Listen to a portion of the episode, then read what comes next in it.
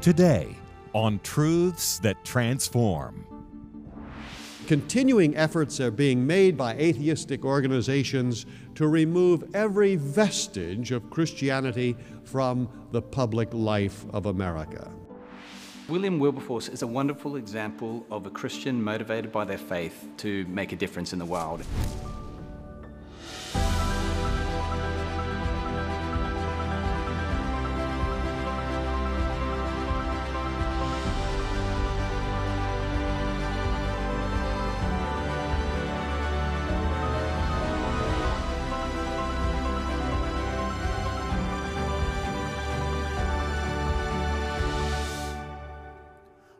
Welcome. I'm Pastor Rob Pacienza.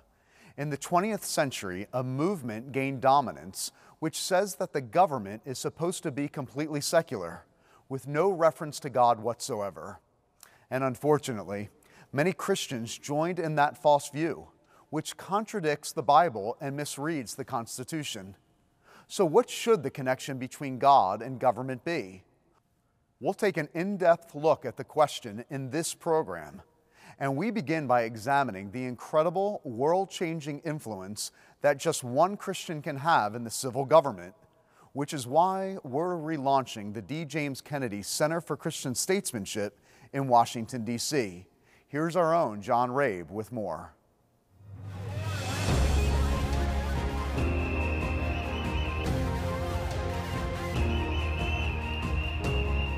As liberal groups in America continue their assault on Christian values and morality, it may seem to be a daunting task to find elected officials who are taking a stand in declaring their Christian beliefs while working to change public policy.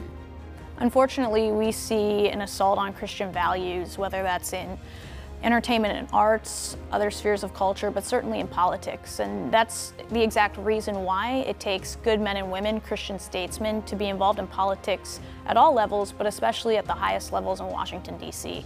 The real damage comes in the breakdown of families, and all of that is upstream from politics. But that doesn't mean for a minute we leave politics just to go its own way. It means we see where the damage comes. We've got to start with faith and the crazy ideas, and then the damage to our families and to our schools, and then to go to politics to see politics change too. Standing for biblical values in government is difficult because a lot of times you may feel alone.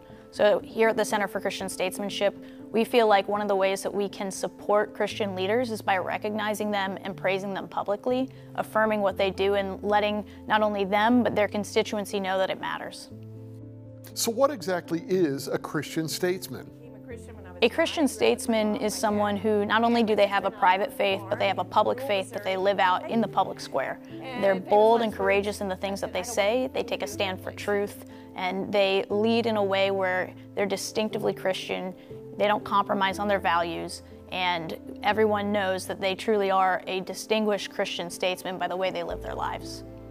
The D. James Kennedy Center for Christian Statesmanship recently honored Lieutenant Governor Winsome Sears of Virginia with its 2022 Distinguished Christian Statesman Award.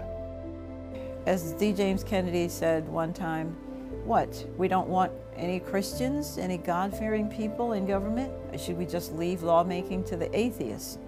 And so that was one of the things that really started me on the path of thinking about politics in a totally different way. There have been many notable Christian statesmen throughout history, but William Wilberforce may be, perhaps, the greatest and a model for today. Through his steadfast resolve to work within the established government as a member of parliament, he spearheaded the abolition of slavery in the British Empire. So, William Wilberforce is a wonderful example of a Christian motivated by their faith to make a difference in the world. He came from a place of um, high society. His best friend was uh, William Pitt Jr., who was to become the Prime Minister of England. So Wilberforce could have been politically very powerful, uh, financially. He had the world at his feet. Uh, he met Christ and uh, he thought maybe he should go into Christian ministry. But eventually he was uh, persuaded that maybe his calling was in politics to make a difference to society. Wilberforce, as a Christian, his heart was really touched by the plight of slaves in the transatlantic slave trade. He saw that this was an evil, that it was a direct violation of Christian teaching in which we should value every human being regardless of color, ethnicity, culture, etc. Uh, when he became committed, uh, this involved quite a lot of sacrifice on his part because there was such opposition that it probably excluded him from higher office, uh, which he may well have achieved if he hadn't been such an ardent campaigner. But he was supported also by the Clapham sect, uh, again of um, evangelical leaders, some of them ordained, some of them lay, uh, who worked um, not only for the abolition of the slave trade and of slavery, uh, but also to improve the working conditions of men and women in the United Kingdom. And many times, very often, they would meet here in Thiessen to plan their campaigns. You know, my family, Guinness family, uh, Arthur Guinness was a friend and supporter of William Wilberforce, the greatest social reformer in history. I think just before uh, Wilberforce passed away, someone was able to inform him that uh, all that they'd been working for uh, had been legally passed. Um, and uh, so he's quite a hero of mine and many, and, uh, and a wonderful Christian example. But there's a lovely phrase, if I may read briefly, from a book which I and a colleague wrote called This Immoral Trade Slavery in the 21st Century. But in the introduction, there is a reference to an author, David Vaughan, who wrote a biography of William Wilberforce. And he concludes with a summary of his characteristics as a model to inspire all who hold positions of leadership today. And I'll just quote briefly from it. Imitate him if you can. He served the cause of human liberty. And that's a mandate for all of us. Whenever human beings abuse other human beings also made in the image of God, that is clearly abuse and injustice. The European Christians could see immediately that to have the Declaration of Independence and then to continue slavery was a hypocrisy, and inconsistency, it was a great grief to the Christian abolitionists that America didn't step in at the beginning of the abolition movement. We have the greatest country in the world, and it is because of the Constitution, and it is because it believes and it espouses and it declares that all men are created equal, endowed by its creator, not by the government, but endowed by the creator with certain inalienable rights. I think the principles of our Constitution and our founding are timeless. Uh, they didn't take into account what was happening at that moment in history, and they're really applicable uh, not only for, for that time period or that decade, but really hundreds of years later. But many in recent generations, even those within the church, have been taught to only view the founders through the lens of slavery, which they use to essentially nullify the importance of our founding documents. There's no question that American chattel slavery was a deep moral evil, but it was also the status quo in the world of that time. And the founders composed these documents, which contained the seeds of eventual freedom for everyone, which was unheard of in that era our founding fathers really did have a biblical worldview. Now, were they all Christians? Probably not. And I've heard this well, you know, Jefferson was a, uh, a slave owner. Yes, he was. He who is without sin, let him cast the first stone, you know? And even though they were not perfect, who of us is perfect? Um, they endeavored to create and establish a, um, a constitution and a country, a United States of America that would be as close to perfect as possible so that people could live out um, that, that their inalienable right of life, liberty, and the pursuit of happiness. And so we have to thank them for that. As a Christian, our passion has to be for all who suffer from slavery, from lack of freedom, from persecution, from injustice. So you absolutely should bring your biblical worldview, your morals, um, and your biblical values to you when you are governing, because ultimately God is government. He says, and of the increase of his government and peace, there shall be no end. So absolutely they should bring um, their their faith to their service to the people. If we don't take a stand and represent um, our worldview and uh, impose that on policy, uh, others with a different worldview will. Well, I think one thing to say about our Christian faith is that it's a real world faith. It's not just entirely mystical, it's all spiritual, but Jesus really cares about people and he cares about society. So you see that the way that he interacted with the poor, the outcast, those who are looked down upon. As Christians, we're really called to make a difference in our world and in our society. So it would be great for Christians to be involved in every sphere of society politics, law, medicine, education because the more we have Christians who are genuinely trying to make the world a better place, they're not doing it in their own strength, but they're doing it empowered by God and His help, uh, the more society will uh, flourish. Thank God for the heroes and those who are in the vanguard of reforms and freedom and justice. One of my favorite things about William Wilberforce is that he was elected to office in his early 20s. I think that's inspiring for a generation of young people who are looking to uh, come to the table, take the mantle, and move uh, the ball forward on the field, so to speak. I think that it shows that no matter what age you are, if God calls you and equips you to go do something, you can step out in faith and be successful. As D. James Kennedy Ministries continues to reach out to the next generation of government leaders, might the Center for Christian Statesmanship help train and motivate the William Wilberforce of this generation? I'm excited about the Center for Christian Statesmanship because we'll be able to equip and support leaders that go into a mess of a, a, country and really clean it up in a way where it's not about them, it's about policy that will heal the nation in a lot of ways. Are you confused by the advancement of radical claims about gender in our schools, courts, and government? We have an important booklet to send you called What Does the Bible Teach About Gender Identity? This short, easy to read booklet will help you understand what this issue is all about. We'll send it to you at no cost or obligation to you. Contact us today and ask for What Does the Bible Teach About Gender Identity? At a time when our culture is becoming more and more secular, with often disastrous results, we are in dire need of true Christian statesmen like William Wilberforce. We pray that God would help use this ministry to raise up that next generation of Christian leaders. But in order for that to happen, we will have to return to the biblical principles and America's founding ideals, which have been nearly erased by those who want to silence God in the public square. Not only can Christians be involved in governing, they must be involved in governing. Dr. D. James Kennedy explains in his eye opening message, Church and State. One of the issues which most troubles and perplexes the national life today is the issue of church and state. All manner of opinions have been set forth.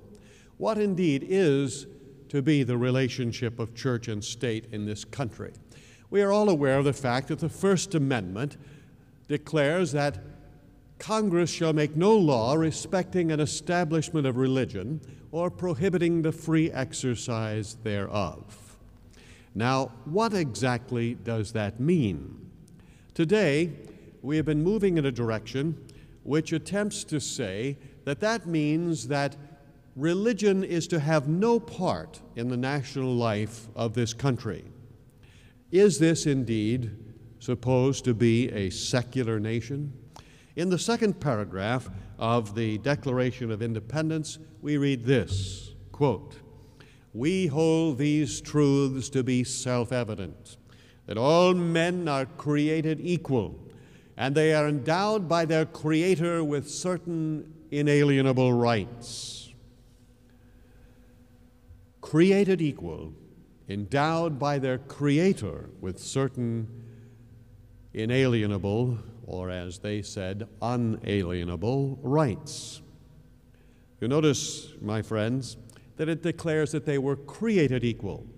It does not say that they emerged from the primordial slime equally. It does not say that they evolved equally, but it says that they were created equal. Now, it is vitally important for us to realize that the very foundation of America was built upon the concept that we had been created by God and given by God certain inalienable rights, and that governments were instituted merely to protect those rights which came from God. Now, if we get rid of the concept of inalienable rights given by God, then we lose the very foundation of our liberties which were established in the Declaration. And that is why that the evolutionary teaching of our time is so dangerous to the basic liberties that we enjoy. Do you not see that if man has not been created by God, if rather he merely evolved by some concatenation of amino acids and molecules in an ancient sea, then he has no inalienable rights. The only rights which he has are those rights which government may see fit to grant unto him, and those rights which are granted by government may be withdrawn at their pleasure. And that is precisely the situation that exists in every atheistic, communistic nation in the world today. My friends, without a belief in a creator, there are no absolute and inalienable rights. And the Declaration of Independence makes further reference to God in its concluding statements, where it says, quote, and for the support of this declaration, with a firm reliance upon the protection of divine providence, we mutually pledge to each other our lives, our fortunes, and our sacred honor. Those that gave us this nation did so as they cast their very lives upon the protection of divine providence. Today, there are those who would say that it is illegal in our schools even to mention such a thing as divine providence. In 1929, the communists issued a protocol. And in that protocol, which described various ways in which they were to bring about the destruction of America, they said that the concept of separation of church and state should be, should be pushed to the extremist position, that all religion should be removed as the underpinning for government of this nation in order that eventually, having grown weak and flabby and convictionless and fearful, this government might fall. Indeed, we have come a long way along that path. And there are organizations today of atheists and other unbelievers and separatists who would try to do exactly what the communists ordered in that protocol to get rid of every vestige of religion, to push the idea of the separation of church and state, which of course is not found in the Constitution. That was taken from a private letter written by Thomas Jefferson to the Danbury Baptists in 1802, which was 11 years after the First Amendment was passed, and it does not represent accurately what the First Amendment says. And therefore, they want to push this to the extreme position and get rid of all of the Christian and religious foundations of this country. I am sure that if the people for the American way, so called, were the ones who were founding this country today, that not one single such sentiment that I have mentioned to you today would be found in our national heritage. And yet these people do not, let me say it again, do not represent the American way. They represent a total departure from the historic American way, clearly indicated by all of the documents and evenly officially stated by the Supreme Court of this land. Let us not be deceived any further by them. I believe that the time is long past for Christians to stand on their feet and say, Thus far and no farther. We have had enough with this. We can no longer allow such movements as these to reduce this godly nation to a secularist, atheistic, humanistic state where ultimate freedoms and rights are reduced to nothing more than the whim of the government to either grant or to withdraw. God grant that we have not become so weak, so vacillating, and so fearful that we do not have the courage to take a stand for God and this nation's freedoms and our religious liberty and the truth. God grant us the courage to take a stand while we still have a place to stand. Hi, I'm Jennifer Kennedy Cassidy. As you just heard from my dad, there's an ongoing deception about the relationship between religion and government in America. It took root in the 1940s and it's really gained steam in the 60s, 70s, and 80s. Now the truth has been so obscured that hardly anyone even knows it anymore. You might have been taught that America is supposed to have a secular government and that the Christian faith has no place in it. But you may be surprised to learn that these ideas are simply not true. They're not true to our history, they're not true to our Constitution, and they're not true to the Bible.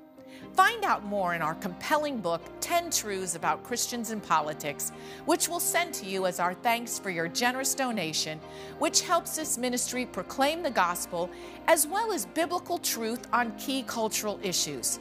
That's an enormous need in these confusing times. We're able to shine the light of God's Word through television broadcast, internet, print resources, podcasts, and more because of people just like you faithfully standing with us.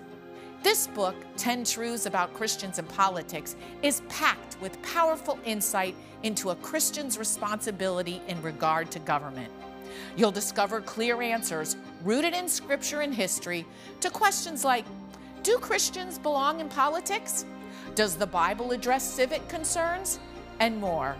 And if you're able to give a generous donation of $50 or more, we'll send you the book plus our exclusive new DVD, The Salt and Light Solution Our Nation's Need for Christians in Politics Now. This ministry has relaunched our D. James Kennedy Center for Christian Statesmanship on Capitol Hill. And recently, Virginia Lieutenant Governor Winsome Sears was honored as our 2022 Distinguished Christian Statesman. This program features her stirring remarks from that award presentation, as well as an interview with former Congresswoman Vicky Hartzler, our 2021 honoree. Plus, it contains key messages from my father and Pastor Rob Pacienza on Christian statesmanship and Christian citizenship. And your donation also helps advance the work of the vital D. James Kennedy Center for Christian Statesmanship, which occupies a strategic position in our nation's capital, carrying the gospel and a biblical worldview into the halls of Congress. That's the book, 10 Truths About Christians and Politics, as thanks for your generous donation. And the book, plus the new DVD, The Salt and Light Solution, our nation's need for Christians in politics now, as our thanks for a gift of $50 or more. Simply write to us at D. James Kennedy Ministries, Box 11154, Fort Lauderdale, Florida 33339, or call toll free 877 962 7677, or go online to djkm.org. The founding document of America, the Declaration of Independence, is premised on the fact that our rights come from our Creator rather than the government.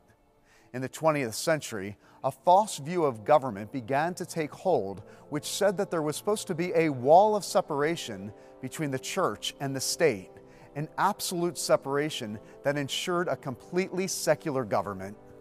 But that idea was widely out of step with the founding principles of our nation and of the Bill of Rights.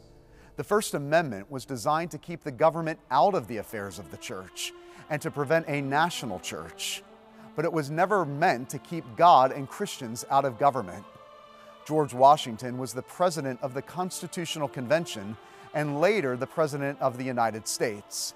As he left office, Washington said, Of all the dispositions and habits which lead to political prosperity, religion and morality are indispensable supports.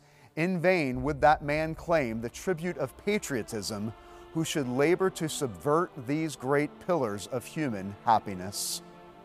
But in the 20th century, American schoolchildren were taught a false view of a godless government, and many Christians adopted that view as well. But Romans 13 shows us that government is given its authority by God Himself. Neither God nor America's founders ever wished for us to disconnect one from the other. The church has compartmentalized its faith from influencing our nation far too long now, just as America's leaders compartmentalize their faith from their politics. That needs to change. Where are today's William Wilberforces? We Christians need to establish some priorities in order to see truth and goodness brought back into our politics. First, we must repent. Second Chronicles 7:14 says, "If my people, who are called by my name, will humble themselves and pray and seek my face and turn from their wicked ways, then I will hear from heaven and will forgive their sin and will heal their land." We need to acknowledge our sinfulness before a holy God, and we must repent of our apathy and of our false separation of God and government, and of our failure of courage to confront lies. Second, we must pray. Pray for God to raise up faithful leaders who have a firm rooting in Jesus Christ and His Word and a strong commitment to living it out in the life of our nation. And third, we have to identify, encourage, and support those potential leaders. Our churches and pastors need to equip Christians with a right understanding of culture and government, something that has been woefully lacking. Perhaps God may even call you. Just think what the Lord might do with a new spiritual army of William Wilberforce's, George Washington's, and Abraham Kuyper's, who have a thorough understanding of God's Word and of the principles of governance. Thank you so much for being with us today. Make sure you connect with us on Twitter, Facebook, and YouTube. And also remember that you're always welcome to join us for worship here at Coral Ridge Presbyterian Church in Fort Lauderdale. You can also join us by live stream every Sunday morning at crpc.tv. And here's a look at the next Truths That Transform. Skeptics and unbelievers have various theories about what did and did not happen in the passion and resurrection of the Lord Jesus Christ. We believe the biblical record is the historical record, is the true record. That's next week. This has been a production of D. James Kennedy Ministries.